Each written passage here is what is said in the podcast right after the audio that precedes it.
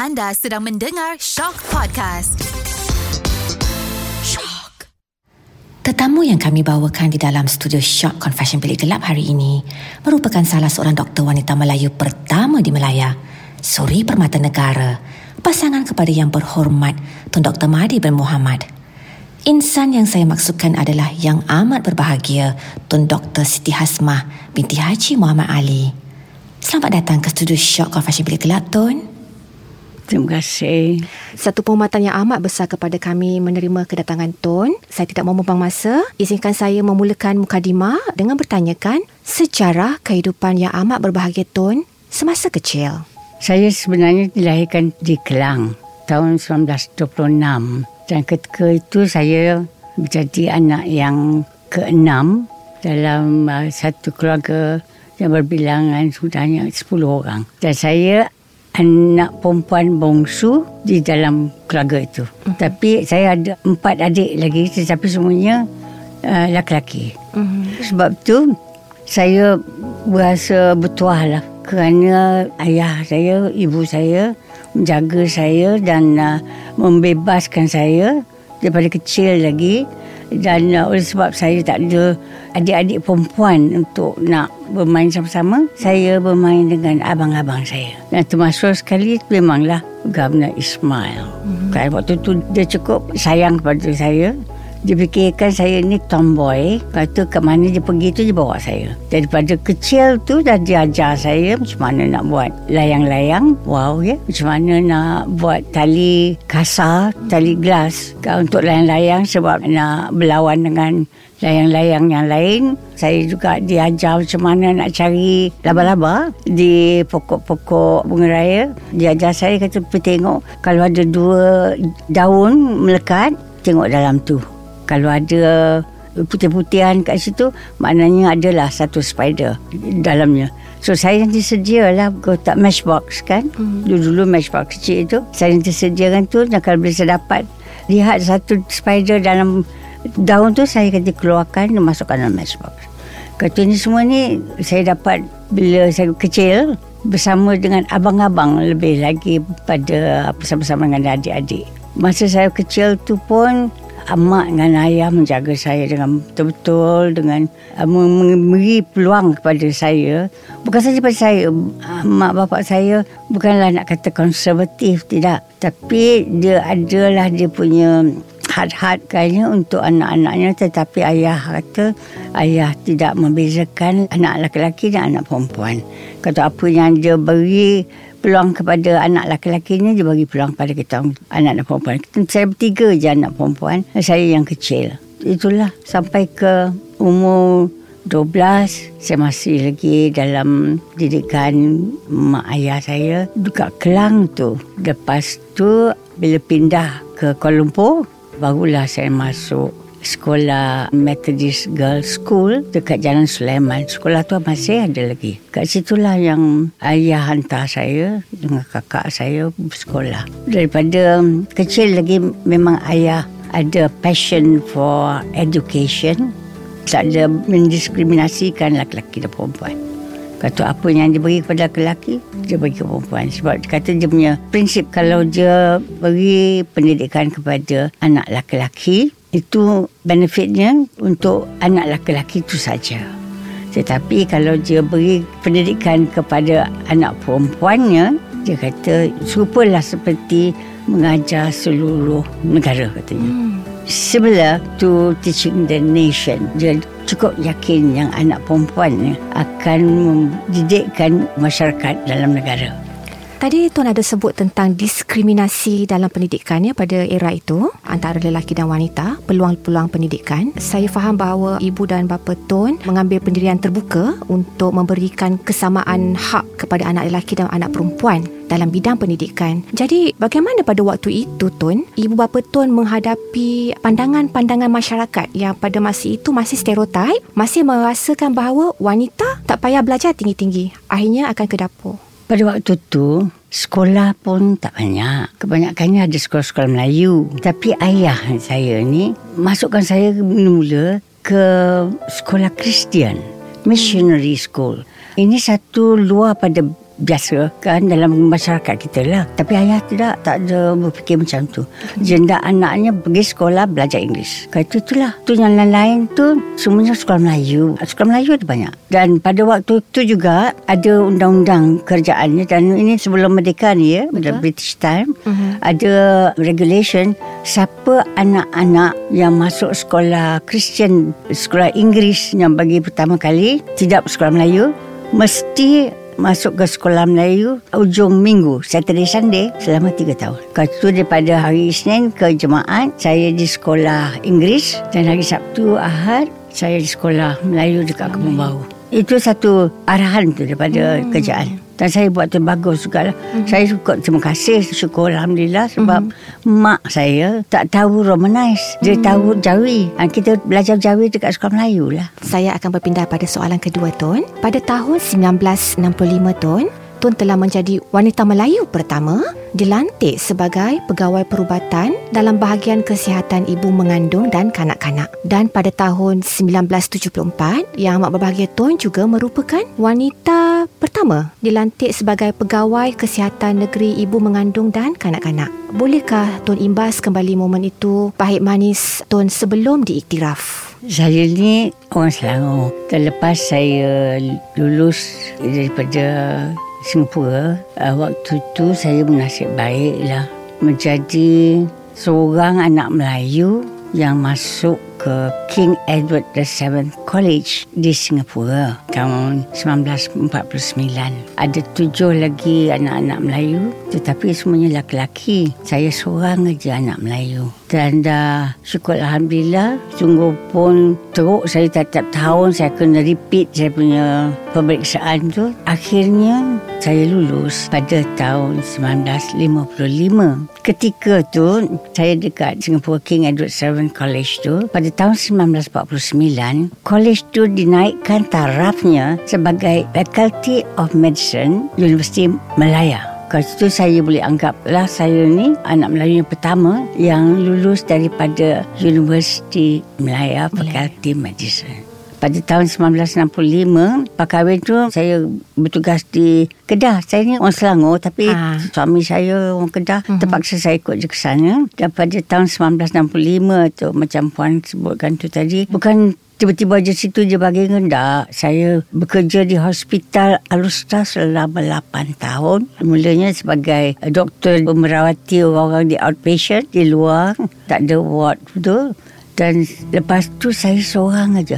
Ada lagi seorang doktor Melayu, Doktor hmm. Salma, Tan Sri Doktor Salma Ismail. Dia yang pertama sekali anak Melayu yang lulus di King Edward VII College. College tu lah yang dinaikkan tarafnya menjadi fakulti. Supalah. Tapi dia dapat diploma, saya dapat degree. Dan Doktor Salma lama dekat-dekat. Dia totok anak kedah. Dia sebenarnya idola saya. Hmm. Sebab anak Melayu anak suka kerjaan pergi Kedah kata dia orang sebut ilat-ilat ni mm-hmm. hantar anaknya dulu lah tapi Dr. Salma tukar ke Kuala Lumpur. Ketika saya sebab tu orang rakyat Kedah dia tak nampak saya berdua sekali. Dr. Salma dengan saya dia tak nampak saya berdua. Dia nampak satu-satu. Kata dia kata ah, ni lah Dr. Salma perlu terangkan saya bukan Dr. Salma saya Dr. Hasma. Tapi itulah dari hospital 8 tahun saya di situ. Naik-naik pangkat saya dengan pengalaman saya saya pun betul-betul betul bertugas dengan um, penuh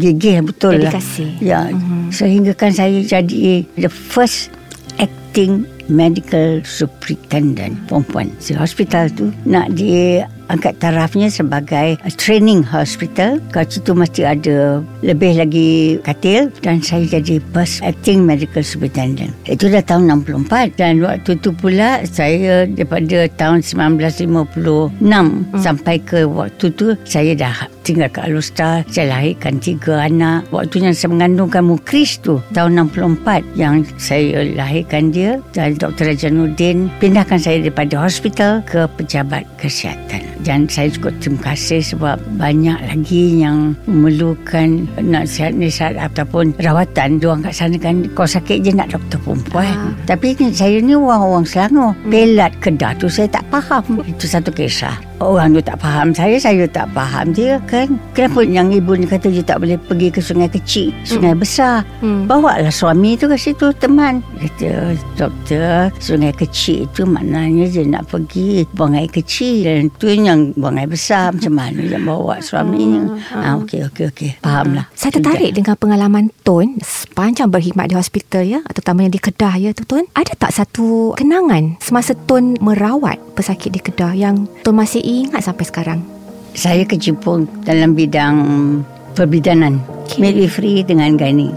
Itu saya jadi registrar. Yang satu yang saya ingat sekali yang menyedihkan bila seorang wanita datang masuk ke hospital tu dibawa oleh suaminya, keluarganya satu kampung datang. Hantar ni tiga hari uri lekat di dalam badan. Dah menanah-menanah semua. Dah teruk sangat tu baru dia bawa ke Mm-mm. hospital. Waktu tu saya registrar dekat maternity ward. Tak sempat. Macam lah staff-nurse, staff-nurse dekat, dekat outpatient tu kata, Pakcik kenapa lambat datang? Kenapa lambat datang? Kita pun sama loncat. Pakcik kenapa bawa lambat ni? Tuhan semua takut. Diorang tak mau pergi hospital. Kalau masuk hospital mati. Macam mana tak mati? Kalau dia datang dengan dah teruk dah. Itu yang saya kenangan terem lah. Hai seksanya. Mhm. Apa dia wanita di Kedah tu Khasnya di luar bandar. Yang takut nak masuk hospital Kan? And then Yang macam orang tu tadi tu Perempuan tu Saya tak sempat nak siap sedia pun. Herit je Masuk dalam labor room Tak payah pakai glove Tak payah apa Tak boleh bersih Saya masukkan je tangan saya kat dalam. Saya keluarkan.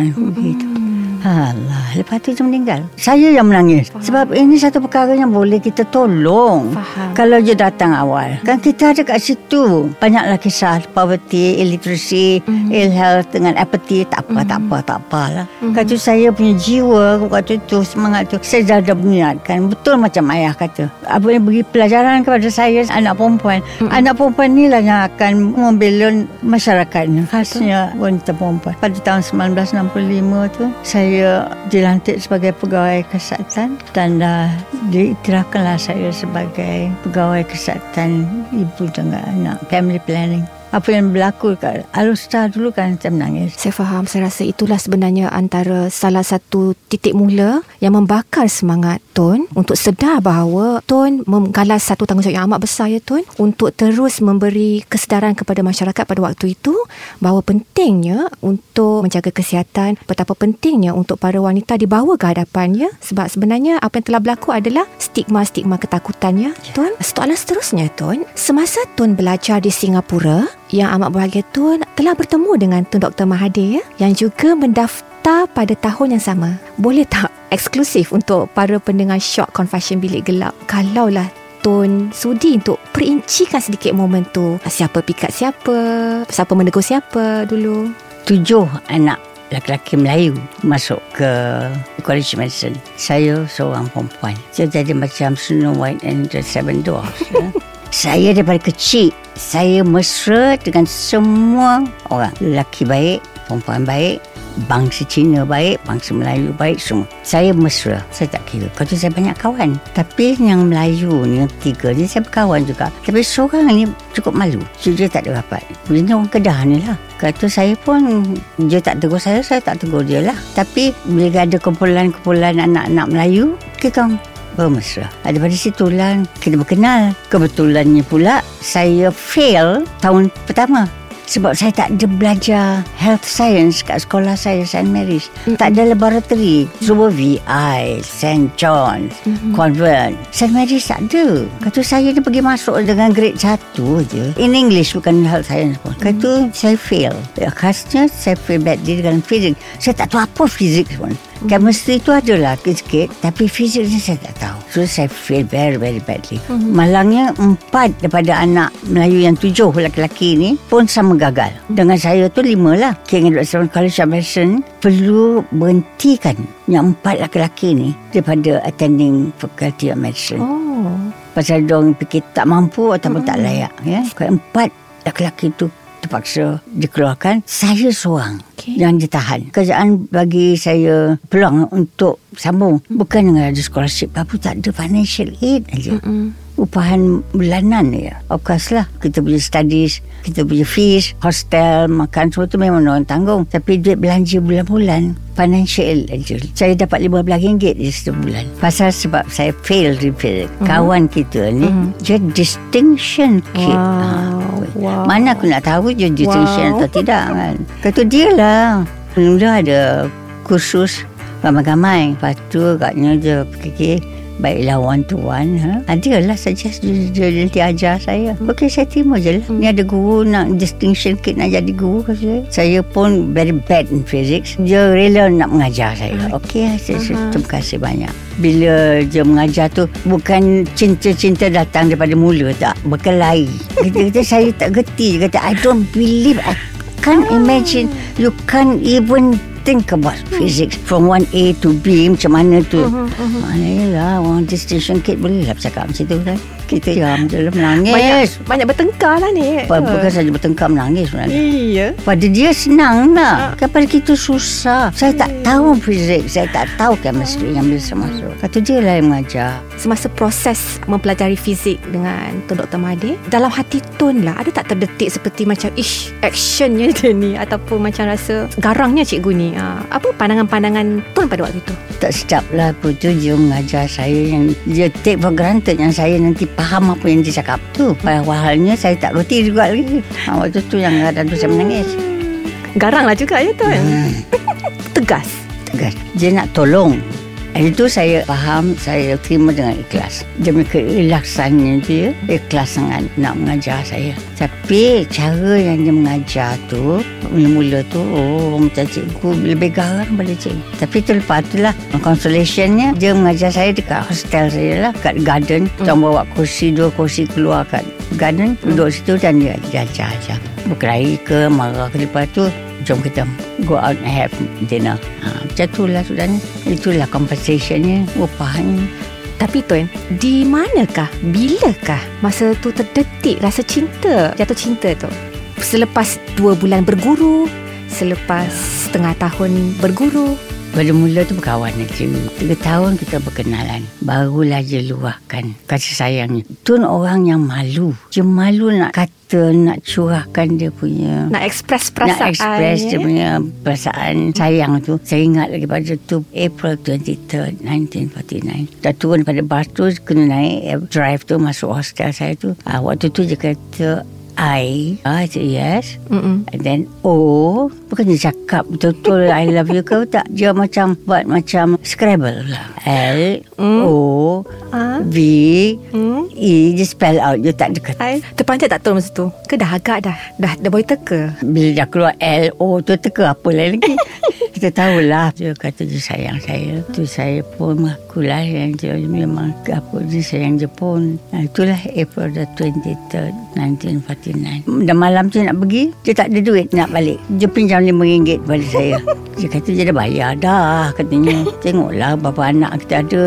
Okey okey okey okey lah Syukur Saya rasa itulah salah satu perkara yang membuatkan seluruh rakyat Malaysia Hmm. selalu jatuh sayang kepada kedua-dua Tun Dr. Mahathir dan Tun Dr. Setia Asma. Kerana kasih sayang tu sangat-sangat jernih ya. Dan sebenarnya sampai ke hari ini saya percaya ditanyakan kepada mana-mana rakyat Malaysia sekalipun tidak ada yang tidak mengatakan bahawa mereka mengidolakan melihat bagaimana perhubungan Tun berdua masih segar sehingga hari ini. Baik Tun, masih berkisar tentang pasangan Tun. Satu sifat Tun Dr. Mahathir yang membuatkan hati Tun cair waktu berkenalan dulu. Yang kedua, apakah habit atau sifat Tun Dr. Mahathir yang Tun tidak suka kalau ada lah? Yang Mhm. pertama, yang mencairkan hati.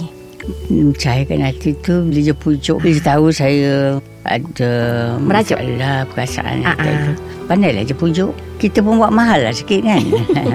Dia pandai pujuk. Yang saya tak suka Itulah dia satunya. Suami saya daripada dulu. Bila dia dah berkawan dengan saya Dan dia dah cakap Dan dia dah keluarkan hasratnya Sayangnya kepada saya Dia tak mau saya bergaul dengan orang lain Ah, yang itu saya tak berapa suka. Sebab saya ni daripada Kuala Lumpur. Daripada kecil saya dah mesra dengan orang semua lain. Cemburu bukan? Cemburu mungkin. Tapi dia punya possessiveness tu. Mm-mm. Saya tak berapa sangat. Tak berapa senang. Pernahkah terbit perasaan sedih ya Tun? Sebab dari dulu sampai sekarang Tun Dr. Mahathir Mohamad sentiasa menjadi milik negara. Sebab yang berbahagia Tun sendiri sebagai isteri, saya percaya Tun terpaksa reda berkongsi dan berbagi-bagi waktu. Jadi bagaimana tu? Dalam gembira ada tak sedihnya? Ada.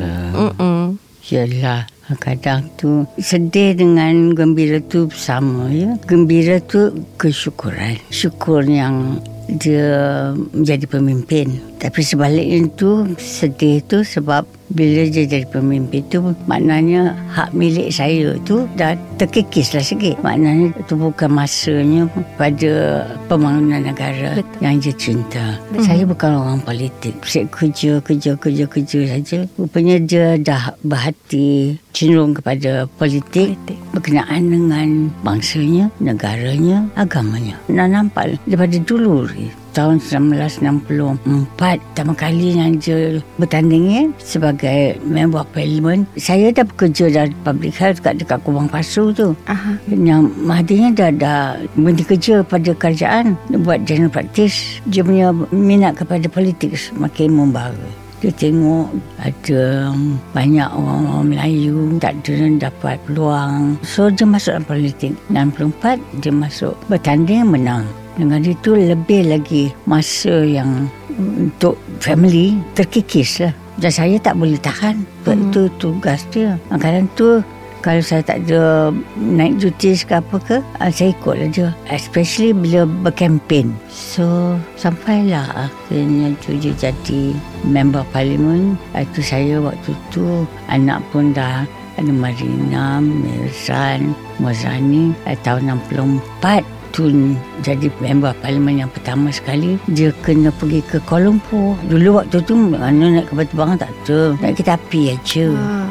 Hari tu yang saya dah sangat sangat nak melahirkan ini mukris. Dah saya tak boleh dah. Saya dah sangat. Saya ingat lagi Mahathir. Dah boleh latih. Should I go or not? Should I go not? I said, you go. Saya rela suruh dia pergi sebab hmm. itu yang pertama kali. Dia akan hadir dalam persidangan Dewan Rakyat. Dan dia diberi tugas untuk mengucapkan the King's Speech. Takkanlah saya nak tahan. I said, you go, I'll be alright. So, dia pergi. Malam tu lah saya lahirkan mukris. Tu besok pagi tu dia telefon lah saya. Dulu mana ada phone-phone ni. Betul. Dia kena masukkan saya under stretcher. Pergi ke depan ward tu. Mm-mm. Ada telefon yang bergantung dekat wall. Ada Aha. tu yang cakap. Adakah masa tu Tun menitikkan air mata kegembiraan? Kegembiraan tu ya pasal dia dah jadi member of parliament. Ya, ya.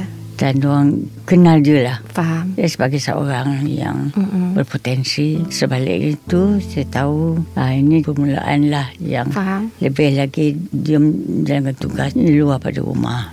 Semenjak Tun Dr. Mahathir dilantik sebagai Perdana Menteri pada waktu itu, bila Tun mengimbas balik kehidupan Tun ke belakang kan, adakah Tun pernah memberitahu pada diri sendiri bahawa Tun perlu dan harus bersedia untuk menjadi tulang belakang kepada suami yang menjadi negarawan sebab tempatnya sangat tinggi dan sangat besar ya dan tanggungjawab isteri di balik tabir juga sangat luar biasa. Jadi adakah Tun pernah rasa takut kerana takut tak terpikul ya sebagai isteri di belakang tabir yang menyokong kejayaan suami dan apatah lagi gerak-geri diperhatikan. Sebenarnya daripada mula saya tak sangka yang saya jadi isteri Perdana Menteri. Mana nak tahu ni orang Kedah ni datang. Saya dah pergi dapur duduk di Kedah. Mana nak sangka ni orang ni akan jadi mula menteri, tu timbalan Perdana Menteri. Satu terus siapa tu menjadi Perdana Perdana Menteri. Tak ada. Tapi syukur Alhamdulillah saya ada sokongan daripada mak bapak saya. Saya bersyukurlah apa yang mak ayah saya didikkan saya Mm-mm. tu saya lakukan. Saya dapat nasihat daripada Mm-mm. mak ayah konservatif tapi satu-satunya itu dia lepaskan anaknya Mm-mm. khas anak perempuannya Mm-mm. untuk membuat sesuatu. Khasnya ayah. Soalan saya yang terakhir ya. Tun mahu dikenang sebagai yang amat berbahagia Tun Dr. Siti Hasma binti Haji Muhammad Ali yang bagaimana? Tak adalah saya nak tinggalkan apa-apa legacy ke apa Mhm. tak ada. Saja nak ingatkan ajalah kita sebagai orang perempuan, sebagai isteri, sebagai anak perempuan dan jadi ibu memang ada peranan yang cukup-cukup besar seperti mana yang kita mm. tahu banyak yang kata di tapak ibu lah adanya surga dan dalam macam ayah saya kata tu pun betul juga wanita lah yang akan memainkan peranan yang betul-betul betul membangunkan negara. Ini betul-betul. Bila saya kenangkan diri saya itu, saya bersyukur. Saya bersyukur saya dilahir sebagai anak perempuan, orang Islam dan menjadi doktor. Jadi saja ni macam Tuhan tu aturkan saya. Faham. Pergi ke Kedah yang ke Ulu membangunkan orang-orang Melayu di sana. Mm-hmm ke hospital dekat luar bandar. Syukurlah Alhamdulillah. Yang inilah apa yang saya nak tekankan tu, apa yang saya ajar tu supaya saya tak menyesal dengan apa yang saya lakukan di Kedah. Hmm. Biarlah tu berterusan. Ibu-ibu semua yang tak mau datang ke hospital beranak, dah orang datang. Anak-anak yang tidak dapat immunization, semuanya dah orang faham. Mesti kalau tidak macam mana Malaysia jadi nombor empat dalam taraf pembangunan negara-negara yang membangun. Mm-hmm. Malaysia yang jadi nombor empat bila ditekankan immunization untuk menurunkan uh, kematian kanak-kanak. Betul. Saya pun tu kan saya di situ World Bank panggil saya. Mm-hmm. So terangkan macam mana yang saya buat. Faham. Saya saya tak buat apa. Saya terangkan kepada rakyat health education is mm. important. Diorang miskin. Diorang butuh roh. Itu kurang sihat. Ini apeti tak apalah, tak apalah. Nantilah dulu sakit-sakit perut tu ha, tak apa besok lah besok. Itu semuanya yang problem ni dekat dalam rural area. Semuanya waktu saya berlaku dan dapat saya mengatasikan satu demi satu sebab Tun Razak menjadi Prime Minister. Tun Razak, ya Allah, kata tak kali Setiap kali saya kenangkan dia, dia betul bapa kan. Bapa pembangunan. Dia bukanya seluas-luasnya luar bandar. Dia masukkannya jalan, dia masukkan structure. Dia bagi ni, bagi tu semua. Siapa yang untung? Orang luar bandar. Waktu tu saya ada situ. Betul menyaksikan sejarah pembangunan tu. Ya, dia punya five year pembangunan luar bandar. Saya di situ. Mm. Saya jemput dia. Saya kenal Tun Razak waktu dia muda lagi. Mm. Sekolah dengan abang saya, yeah. MCKK Razak. Dia tinggal ke rumah selalu. Saya kenal dia. Family saya kenal dia. Tapi bila saya pindah ke Kuala Lumpur, malah jadi Menteri Pendidikan, Tun Razak dilantik, dia risau. Tun Razak risau takut saya berhenti kerja. Saya cakap, no, I'll be a government servant until I finish my contract. Saya mendoakan semoga perjuangan yang sentiasa berbara dalam hati Tun akan terus disambung oleh generasi pada hari ini. InsyaAllah. Itu yang saya nak. Demikian tadi, temu bual eksklusif Short Confession Bilik Gelap bersama yang amat berbahagia, Tun Dr. Siti Hasmah binti Haji Muhammad Ali. Kami di Short mendoakan semoga Tun Doktor terus dikurniakan kesejahteraan dan kesihatan yang baik, dilimpahi keberkatan di dunia dan di akhirat. Semoga juga Tun Doktor selalu ada di samping kami, menumpahkan pengalaman sebagai pedoman, memberikan inspirasi agar rakyat Malaysia, khususnya golongan wanita, terus berani untuk terbang lebih tinggi. Sekian saja Confession Bilik Gelap untuk kali ini. Kita berjumpa lagi pada episod akan datang.